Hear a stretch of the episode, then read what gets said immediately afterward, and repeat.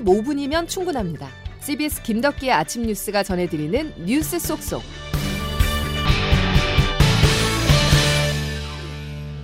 여러분 안녕하십니까? 6월 23일 김덕기 아침 뉴스입니다. 걱정이 앞서는 게 사실입니다. 아이가 태어나면 산모는 물론이고 소중한 생명에 대한 축복이 당연했지만 일부 갓난아이가 마주한 현실은 냉혹했습니다. 전국적으로 2236명, 출생 기록은 있지만 출생 신고가 되지 않은 아이들의 숫자입니다. 정부는 이 사라진 아이를 찾기 위해서 전수조사에 착수할 예정인데요. 충격적인 소식이 전해지진 않을까 우려스럽습니다. 김학일 기자의 보도입니다. 감사원 감사 결과 출산 기록은 있는데 출생 신고를 하지 않은 영유아가 지난 2015년부터 8년간 전국에서 2236명이나 됐습니다. 출생 신고를 하지 않았다는 건 그 아기들이 최소한의 보호도 못 받고 방치됐을 가능성을 시사합니다. 이에 감사원은 이중 23명을 추려 복지부와 지자체에 실제 안전한지 여부를 확인하라고 통보했습니다. 확인 과정에서 수원 장안구의 30대 여성이 두 명의 아기를 출산한 지 살해하고 4, 5년간 냉동고에 보관해온 사실이 드러났습니다. 경남 창원에서는 지난해 태어난 아기가 생후 76일 영양결핍으로 숨진 것으로 확인됐습니다. 1%의 표본 조사로 밝혀진 것이 이 정도입니다. 이에 보건복지부는 나머지 2213명의 미신고 아동들에 대한 전수 조사 방침을 밝혔습니다. 대체를 통하여 아동 보호자에게 연락하여 아동의 안정 상태를 확인하고 아동의 소재와 안전이 확인되지 않은 경우에는 경찰청, 지자체 등 관련 기관과 협력하여 출생 신고가 없는 나머지 아기들에게 무슨 일이 벌어졌는지 알 수 없는 상황입니다. 보호자가 아기의 안전 확인을 거부할 경우 경찰이 조사를 할 방침입니다. CBS 뉴스 김학일입니다. 2천여 명을 다 조사한 게 아니라 이중 23명을 샘플 조사한 겁니다. 그 결과 최소 5명이 사망했고 1명은 유기됐는데요. 그동안 번번이 국회 문턱을 넘지 못했던 출생 통보제가 힘을 받는 이유입니다. 하지만 행정 부담이 커지는 의료계는 여전히 반대 입장이라 실효성 있는 대책으로 이어질지는 예단하기 어렵습니다. 보도에 조혜령 기자입니다. 병원에서 태어난 기록은 있지만 출생 신고가 되지 않은 이른바 유령아동.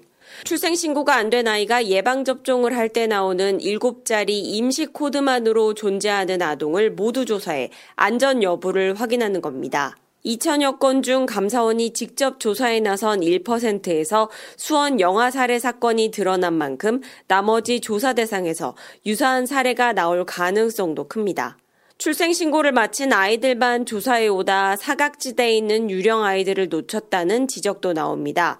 보건복지부 이기일 차관입니다. 필수 예방 접종이라도 이런 기록을 통해서 지금 모든 아동에 대해서는 하고 있는데 사실은 우리 보건복지부에서 하고 있는 그런 시스템에 대해서는 주민등록 번호가 있는 경우에 복지부는 의료기관이 직접 출생 사실을 통보하는 출생 통보제를 도입해 감시망을 강화한다는 방침입니다. 아동 안전에 관한 보다 근본적인 해결을 위하여 출생 통보제와 보호 출산제 도입을 근본적으로 어, 하지만 의료계에서는 행정 부담을 이유로 출생 통보제에 부정적인 입장인데다 신고하지 않아도 처벌 규정이 따로 없어 실효성이 크지 않다는 지적도 나옵니다. CBS 뉴스 조혜령입니다.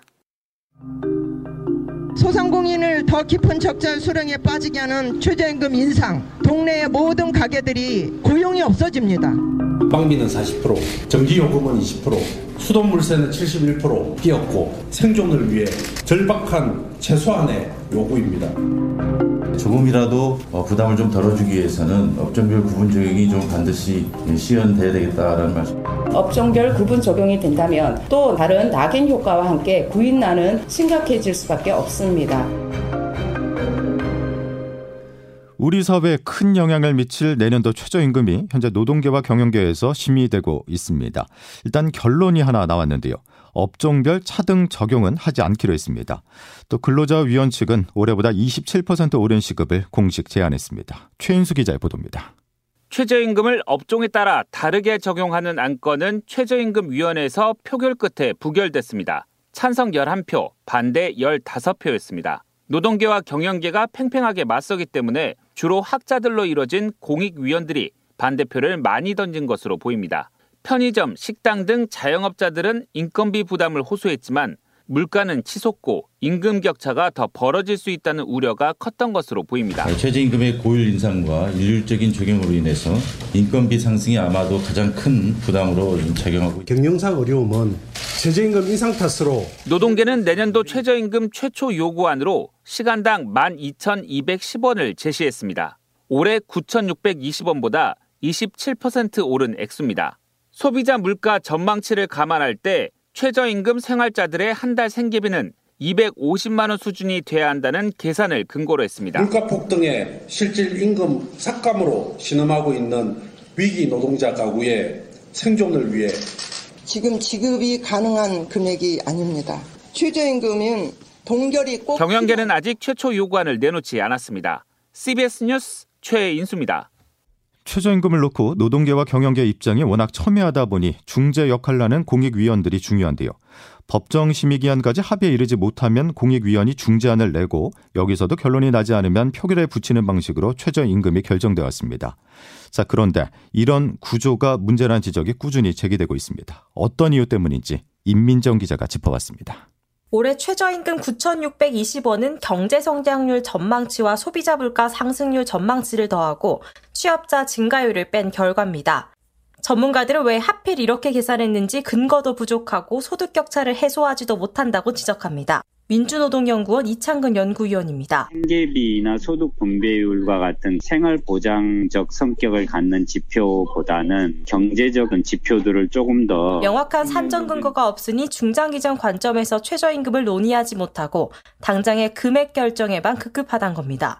일하는 시민연구소 유니온센터 김종진 이사장입니다. 더 탄탄하게 최저임금의 제도 시스템의 구조적 개혁을 논의하는 게 더 합니다. 특히 관련 법에는 근로자의 생계비, 유사 근로자의 임금, 노동 생산성과 소득 분배율 등을 고려해 정하라지만 실제 결정 과정은 동떨어진 실정. 이에 대해 노동계는 혼자 사는 임금 노동자가 아닌 2, 3인 가구 생계비를 인상 기준으로 삼아야 현실을 제대로 반영한다고 강조합니다. 민주노총 이정희 정책실장입니다. 혼자 먹고 살기도 한 상황이라서 그런 거 아니냐. 이런 문제를 해결하기 위해서라도 일정하게 가구 생계를 기본으로 생계비 책정을 하는 것이 맞다. CBS 뉴스 임민정입니다. 학생, 학부모, 교사 모두가 힘든 와중에도 견고한 카르텔로 부조리를 일삼는 학원만 배를 불리는 상황에 대해 정부는 더 이상 좌시하지 않겠습니다. 사교육계를 향한 정부의 메시지가 점점 더 강력해지고 있습니다. 이른바 사교육 카르텔을 뿌리 뽑겠다는 의지를 분명히 하는 분위기인데요. 킬러 문항이 사교육비 증가의 원인으로 보고 있는 정부는 다음 주 지난 3년치 초고난도 문제를 공개하겠다고 밝혔습니다. 보도에 조태임 기자입니다. 정부 발표 이후 입시 설명회에서는 준 킬러 문항에 대한 설명이 집중적으로 이뤄지고 있습니다. 학원 관계자, 교육 전문가들의 대체적인 의견은 킬러 문항 자리에 그보다는 정답률이 높은 준 킬러 문항이 대체할 것이라는 게 중론입니다. 하지만 문제는 킬러 문항과 준 킬러 문항의 경계가 모호하다는 점. 실제로 킬러 문항으로 지목된 2022년 수능 헤겔의 변증법 문제는 정답률이 30%를 넘기도 했습니다. 수학 능력 시험이라는 것 자체가 암기력 중심의 학력고사와 달리 대학에서 공부할 수 있는 수학 능력을 평가하는 시험으로 처음 접하는 지문도 해석을 통해 풀 수 있어야 하기 때문에 교육과정 내라는 범위가 애매합니다. 이런 혼란 속 다음 주 월요일 정부가 최근 3년 동안의 킬러 문항 사례를 공개하겠다고 밝혔습니다. 이주호 교육부 장관입니다. 지난 3년간의 수능 문제들, 그 문항들 중에서 어떤 것이 킬러 문항인가를 다 지금 추려내고 있습니다. 그래서 다음 주 월요일 날 전부 공개를 킬러 문항을 사교육 지출의 주범으로 지목한 만큼 어떤 문항이 이에 해당하는지 제시한다는 겁니다. 이런 가운데 평가원은 9월 모의 평가 준비에 착수했습니다. 킬러 문항 없이 어떻게 변별력을 유지할 것인지 정부 방침의 시험대가 될 것으로 보입니다. CBS 뉴스 조태임입니다. 베트남으로 가보겠습니다. 윤석열 대통령 베트남을 국빈 방문하고 있죠. 오늘은 보반트엉 국가주석과 정상회담을 진행합니다. 윤 대통령은 베트남을 기회의 땅으로 보고 있습니다. 하노이에서 곽연숙 기자가 보도합니다. 윤석열 대통령은 오늘 오전 보반트엉 베트남 국가주석과 정상회담을 갖고 두 나라 관계의 확대 발전 방안을 논의합니다. 특히 안보와 경제 협력이 주요 의제입니다. 윤 대통령은 베트남 국영통신 인터뷰에서 우선 안보 협력을 강화하겠다며 베트남 해양 안보와 방위 산업을 협력 대상으로 꼽았습니다. 베트남은 남중국해 영유권을 둘러싸고 중국과 갈등을 겪고 있습니다. 또한 미국, 중국과 더불어 우리나라의 3대 교역국인 베트남과의 경제 협력을 한층 고도화하겠다고 밝혔습니다. 오늘 저의 베트남 방문은 양국 관계의 새로운 미래 30년을 향한 출발점이 될 것입니다. 윤 대통령은 베트남 국가 주석과의 정상회담에 이어 당 서기장, 총리, 국회의장 등 최고 지도부와 연이어 개별 면담합니다. 대통령실은 이번 방문으로 지난해 수교 30주년을 기념해 맺은 포괄적 전략 동반자 관계가 더 격상될 것으로 기대하고 있습니다. 베트남 하노이에서 CBS 뉴스 곽인숙입니다. 춘천입니다. 네, 거기 저 부산과 만나실 분이 계시다고 들었습니다. 네네, 춘천에 저 손백식 씨 오빠 되시는데 네. 이분이 손종순 씨 여동생을 찾으셨는데 네. 전화로 애타게 확인을 하시다가 아직 결론이 안 나셨어요. 여보세요. 자, 오빠. 뭐 틀림없이 내 보면은 맞는 것 같은데요. 네, 어릴 때 얼굴이 기억나세요? 네, 기억이 납니다. 아유, 떨궈놓고 어디 간 생각나? 엄마가 저 때려놓고 어. 디 간주는 생각이 나고 예. 어, 난 혼자 저 이북에 피난 갔다 왔지 또. 네, 그러면 여동생을 크게 한번 불러보세요. 종순아! 축하드리겠습니다. 참 뭐라고 말할 수 없습니다. 대한민국 만세! 저 춘천 생각나실